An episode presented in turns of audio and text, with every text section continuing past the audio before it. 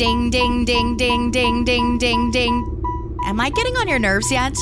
Well, that's the point behind the seatbelt alarm in your car. And if you know somebody who won't listen to it, well, feel free to be annoying and remind them to buckle up. You could save their life. To find out more, go to buckleupva.com. Buckle up. Every trip, every time. A message from the Virginia Department of Motor Vehicles. Chi sei tu? Sono la morte. Sei venuta a prendermi? È già da molto che ti cammino a fianco. Me ne ero accorto. Sei pronto? Il mio spirito lo è, non il mio corpo.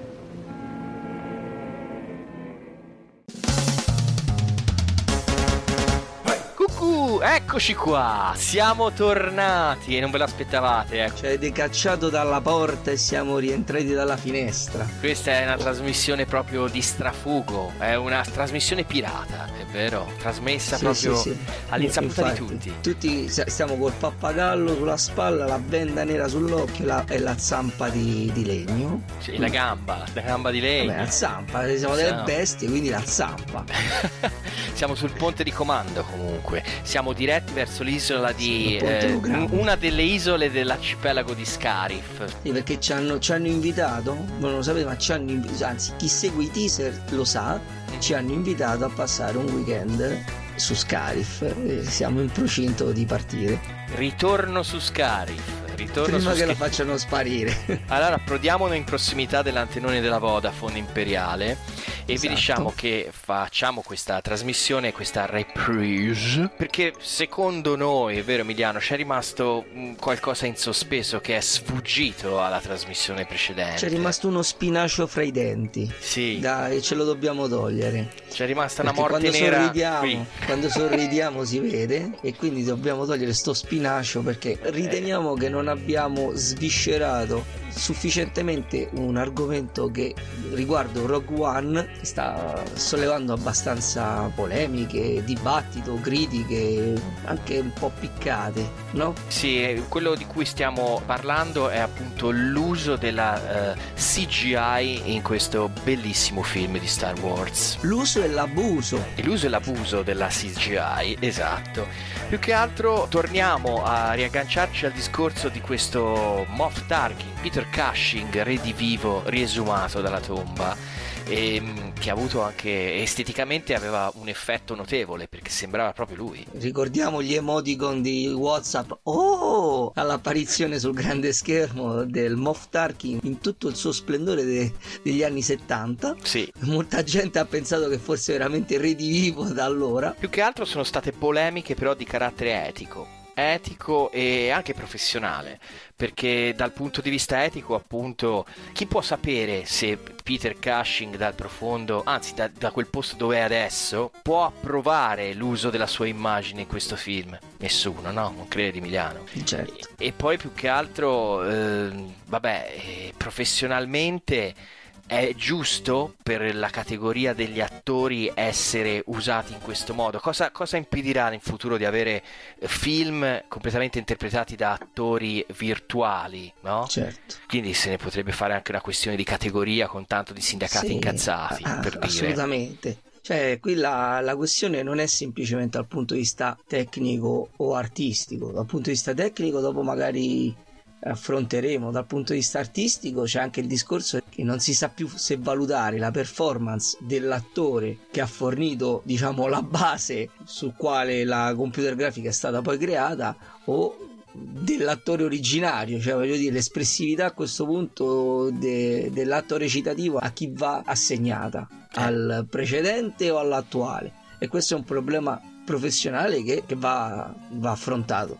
Dal Mhm. punto di vista etico c'è un dibattito molto serrato perché sembra che diciamo, i diritti per l'utilizzo dell'immagine visiva del volto di Peter Cushing fossero stati negoziati con gli aventi diritto, con i titolari dei, diritti, che è un, ex segretario. No, no, un ex segretaria. Addirittura. Perché lui, sì, perché lui morì e non aveva eredi, diciamo, legali viventi. Mhm. E quindi praticamente una sua ex assistente, eh, diciamo, c'è diritti di, di immagine di Peter Cushing e quindi tutto, diciamo dal punto di vista legale non, non fa una piega. Però il discorso è, sono le implicazioni etiche perché si sta aprendo tutto un dibattito intorno all'opportunità di utilizzare queste tecniche per quanto riguarda il futuro soprattutto. Sì questo caso è particolare perché abbiamo il morto abbiamo il morto redivivo. Invece, eh, in altre occasioni, come ad esempio in Tron Legacy, il morto sì, non per... c'era, anzi, era recitante, vero? Sì, sì, perché infatti, dal punto di vista tecnico, l'apparizione di Cushing in Rogue One non è un'innovazione vera e propria, perché chi ha visto Tron Legacy che ha avuto la sfortuna. Eh, la, la delusione sfortuna. più che altro, la delusione. Perché guarda. Di vedere Tron Legacy. Perché c'era e tutta la buona sta... Emiliano. Esatto. ha visto quanto questa tecnica lì veramente rivoluzionaria, perché si parla di quasi 8-9 anni fa, se non mi sbaglio, venne già applicata per applicare su un attore il volto del giovane Jeff Bridges però il fatto è che Jeff Bridges in quel film non solo non era morto, ma recitava in quel film. E quindi diciamo che c'era la sua presenza che quasi giustificava un po' il tutto. Sì, era un, un, completamento di un lavoro che lui stava già facendo, diciamo era un, un, un optional, un optional esatto, applicato alla sua esatto. performance. Il discorso di Peter Cushing non è tanto per una questione di diritti di immagine o meno, è che sembra che in funzione del, del clamore che ha avuto questa tecnica eh, rivoluzionaria, negli Stati Uniti ci sono tanti attori, più o meno di successo, che si stanno facendo sembra ridicola e paradossale, si stanno facendo scannerizzare in 3D la loro immagine uh-huh. per poter essere preservata e lasceranno disposizioni a chi sarà titolare dei suoi dei diritti d'immagine di costoro che nel caso ci fosse la necessità di utilizzare la loro immagine, devono utilizzare quella. Si è aperto un nuovo mercato, si sta si aprendo un nuovo, nuovo mercato. mercato. Esatto, e qui, e qui è tutto, diciamo, un terreno vergine che non si sa dove può portare perché a parte il fatto che chi decide qual è l'immagine migliore o peggiore o il periodo migliore o più eh, rappresentativo di un attore che magari una persona, di una persona, di una persona, di una persona in generale. Però diciamo in questo caso ci limitiamo all'ambito eh, recitativo eccetera eccetera chi lo decide? Forse è l'attore stesso, è giusto che lo faccia e questo diciamo che forse in questo senso la cosa sta indirizzando quantomeno a mantenere una sorta di testamento visuale biologico, no? Cioè, sì, sì, sì, sì, Però è anche vero che a quel punto, come dicevi te, si apre un problema per le generazioni future di attori. Perché se noi abbiamo una sorta di libreria digitalizzata di grandi glorie cinematografiche del passato, ma a me chi me lo fa fare di contrattare un Simone Guidi X perché voglio le sue doti di recitazione e il suo volto in un film quando mi basta un qualsiasi manichino a cui ci attacco la faccia di Marlon Brando, Paul Newman eh, o chi sì, per lui. Sì, è imposto il programma eh, che e so, via. Brando Mode, recitazione alla Brando, recitazione alla De Niro se, e tramite un software apposta io se dobbiamo, se dobbiamo ammazzare il cinema in questo modo se dobbiamo ammazzare il cinema in questo modo, forse è meglio farlo in termini più etici e fare direttamente film in computer grafico. Ma guarda, infatti questo problema etico sulla digitalizzazione degli attori venne eh, già fuori, ora che ci penso, molto prima di Tron Legacy, quando eh, nella fine del secolo scorso, mi sembra del 2000, uscì al cinema il film di Final Fantasy. Sì, non l'ho visto, però mi, mi ricordo l'uscita del film. Che a quel tempo quando uscì era veramente all'avanguardia. Eh sì, era una, una cosa strepitosa. Sì, sì, Poi vabbè, non, non stiamo a, a, approfondire il discorso sulla trama, sullo spessore e quant'altro, però già lì qualcuno storse il naso e disse, eh ragazzi, ma qui eh, la tecnologia fa passi da gigante, arriveremo in un futuro in cui un software potrà ricreare un volto umano perfettamente e gli potrà attribuire tutte le doti Oddio, necessarie per farlo io recitare. Io ho un mio pensiero riguardo a queste critiche che più o meno giustamente vennero mosse. Una critica di ipocrisia perché secondo me queste, questi attacchi vennero avanzati perché il film era stato prodotto da tecnici giapponesi. Pensi che sia una questione quindi nazionalistica? Sì, diciamo protezionistica più che nazionistica. C'è un discorso di proteggere il proprio mercato che fu lo stesso che eh, venne avanzato come critica ai cartoni animati giapponesi degli anni 70 e 80 con cui quelli della nostra generazione sono cresciuti che venivano accusati falsamente questo per inciso di essere fatti interamente al computer mi ricordo quando la, c'era la moda dei Goldrake, Mazinga, sì. eccetera, eccetera. Addirittura giornalisti eh, arrivavano a dire che non venivano neanche disegnati al computer, ma si inseriva un programma e il computer li generava da soli e veniva questo additato come eh, la morte dell'arte e tutto quello che ne consegue. A quei tempi, come ben sai, gli anni 80 erano segnati certo. da un livello di cialtronaggine, soprattutto sì, sui medium quando, cartacei, televisivi. Però quando l'introduzione della computer grafica venne fatta da Disney con la bella e la bestia. La bella e la bestia, quel lampadario. Quei lampadari, i eh. saloni che erano in computer grafica e i soli personaggi non disegnati, lì si gridò alla meraviglia. Quindi diciamo che forse eh, era un po' un discorso da volpe e l'uva quello della critica a Final Fantasy perché diceva oh, noi non ci siamo ancora arrivati, diciamo che fa schifo. Eh sì, eccetera, eh sì. eccetera. Per, sì. per, non farlo vedere come un prodotto eccezionale dal punto di vista tecnico, quale veramente era a quel, punto, a quel tempo. Perché adesso poi il volto perfetto del, del, della persona te lo riproduce la PlayStation dentro casa, non c'è bisogno di, sì, di avere chissà che guardavo, cosa. Guardavo l'ultimo FIFA nelle, nei vari trailer disponibili su YouTube e ci sono, sembra di vedere una partita vera, una cosa inquietante quasi, quasi inquietante, il livello di perfezione che c'è vedi proprio le goccine di sudore sulla faccia dei giocatori e, e, si sta parlando di un gioco in casa, voglio dire, siamo avantissimo. Senti, caro Emi, io direi che in questo momento di fermarci questa micro reprise con un intermezzo musicale tanto per smollare e mm, siccome questo Smolla, smollare no no smoglia, non smogliamo, non smogliamo. però io pa- passerei un pezzo tranquillo qualcosa di rilassante che possa placare insomma anche gli animi un po' inquieti per via di questo uso eccessivo della CGI qualcosa di delicato. Sì, soprattutto qualcosa per rilassarci l'uso eccessivo di cugine del terribile. Esatto, d- esatto. D- così breve questo, tempo. Eh, e, e per questo io lancerei i Led Zeppelin.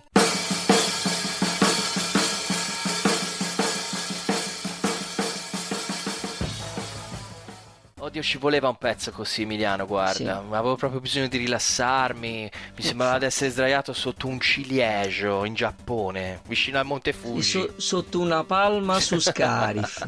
sì, sì, sì, molto prima che arrivasse quella strana luna metallica. Esatto. E, ehm, comunque, riallacciandoci al discorso che abbiamo interrotto prima che i LED irrompessero con prepotenza nei nostri padiglioni auricolari è ancora presto per gridare allo scandalo per, per, il proliferare degli attori virtuali, in quanto ancora la tecnologia ci dà un margine di gioco, nel senso che eh, prima di arrivare alla perfezione, a, a riprodurre perfettamente una, un essere umano eh, su schermo, abbiamo diciamo 5-10 anni possiamo ancora sperarci, eh Emi? Sì, abbiamo un bel, un bel margine per capire un po' la direzione etica da prendere per l'uso di questa tecnologia, soprattutto per il fatto che è la, è la stessa tecnologia che ci dà questo margine, in quanto prima di tutto non è sicuramente una cosa a buon mercato poter riprodurre il volto di una persona su un'altra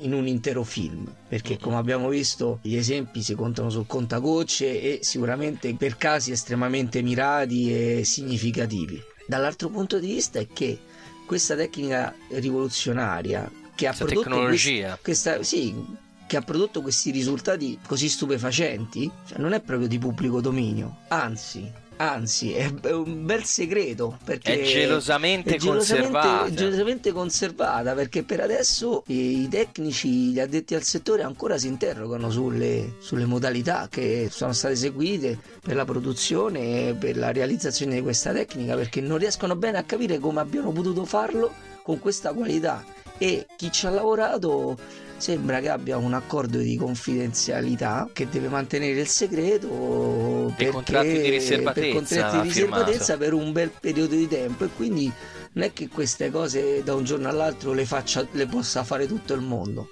Sì, diciamoci francamente, signori ascoltatori, proprio voi che siete lì seduti e ci state ascoltando, in questo momento la industria Light and Magic è blindata. Cioè, non, nessuno sa. Ci sono gli Stormtrooper imperiali anzi ci sono una serie di persone normali con la CGI mm-hmm. degli Stormtrooper per che, spaventare che, che, sorvegliano l'ingresso perché esatto. al momento nessuno sa esattamente quale software è stato usato nessuno sa quali sono i software in sviluppo perché li sviluppano internamente e tutte quelle cose sono appunto gelosamente custodite perché qui si tratta di mercato no? e chi è primo è quello che guadagna di più sì, sbaglio, no? mi, sembra che, sì, mi sì. sembra che la società funzioni così no? adesso. Eh. Guarda, cioè, questa cosa detta denaro che sembra che cioè, futile, abbia una certa futile. importanza. Eh. No, comunque diciamo che c'è molto interesse per questa cosa. Però da una parte c'è molto interesse e dall'altra comunque, come avevo detto,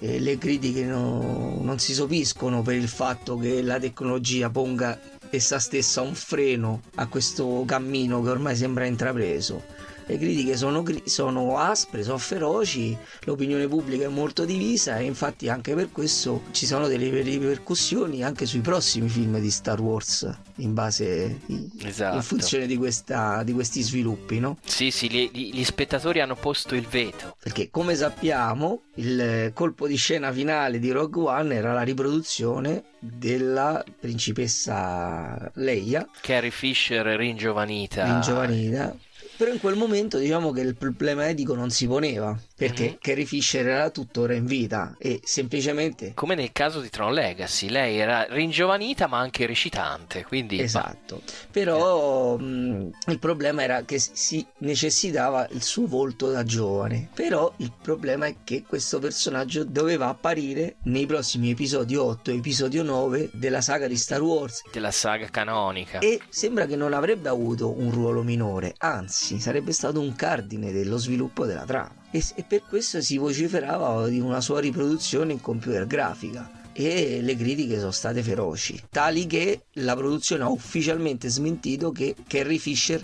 rivivrà digitalmente nei prossimi film di Star Wars. Infatti c'è una, una fortissima aria di reshooting quest'estate per l'episodio 8. E una fortissima aria di riscrittura per l'episodio 9. Esatto, perché sicuramente dovranno mettere delle pezze a livello cinematografico per appunto ridimensionare il, il ruolo di Carrie Fisher, visto che la nostra amatissima Carrie Carrie è venuta a mancare, insomma, ha avuto un, avuto un infarto. Sì. E è mancata proprio lo scorso Natale. Diciamo una delle ultime chiusure in Faust per il 2016, che sappiamo che non è stato un anno molto molto positivo per quanto riguarda le celebrità e vabbè che, che ci dobbiamo fare ok vabbè possiamo continuare e anzi possiamo concludere perché diciamo che questa piccola replay si conclude qua giù e sì. non ci avete dovuto sopportare per molto no? è stata una cosa rapida e indolore dai sì. rapida e indolore come una puntura vi siete spaventati avete pensato un'altra volta questi, peggio dei testimoni di Genova, sempre a bussare alla porta, però stavolta siamo stati rapidi, veloci e abbiamo pulito il water. Abbiamo voluto fare anche i completisti fino alla fine, perché vi vogliamo bene, perché siamo veri fan. Veri fan. Perché non abbiamo niente da fare. Niente da fan. Niente da fan. Saluti a tutti. Saluti alla a prossima. tutti. Ci vediamo con la prossima puntata completa. Ciao ciao. Ciao.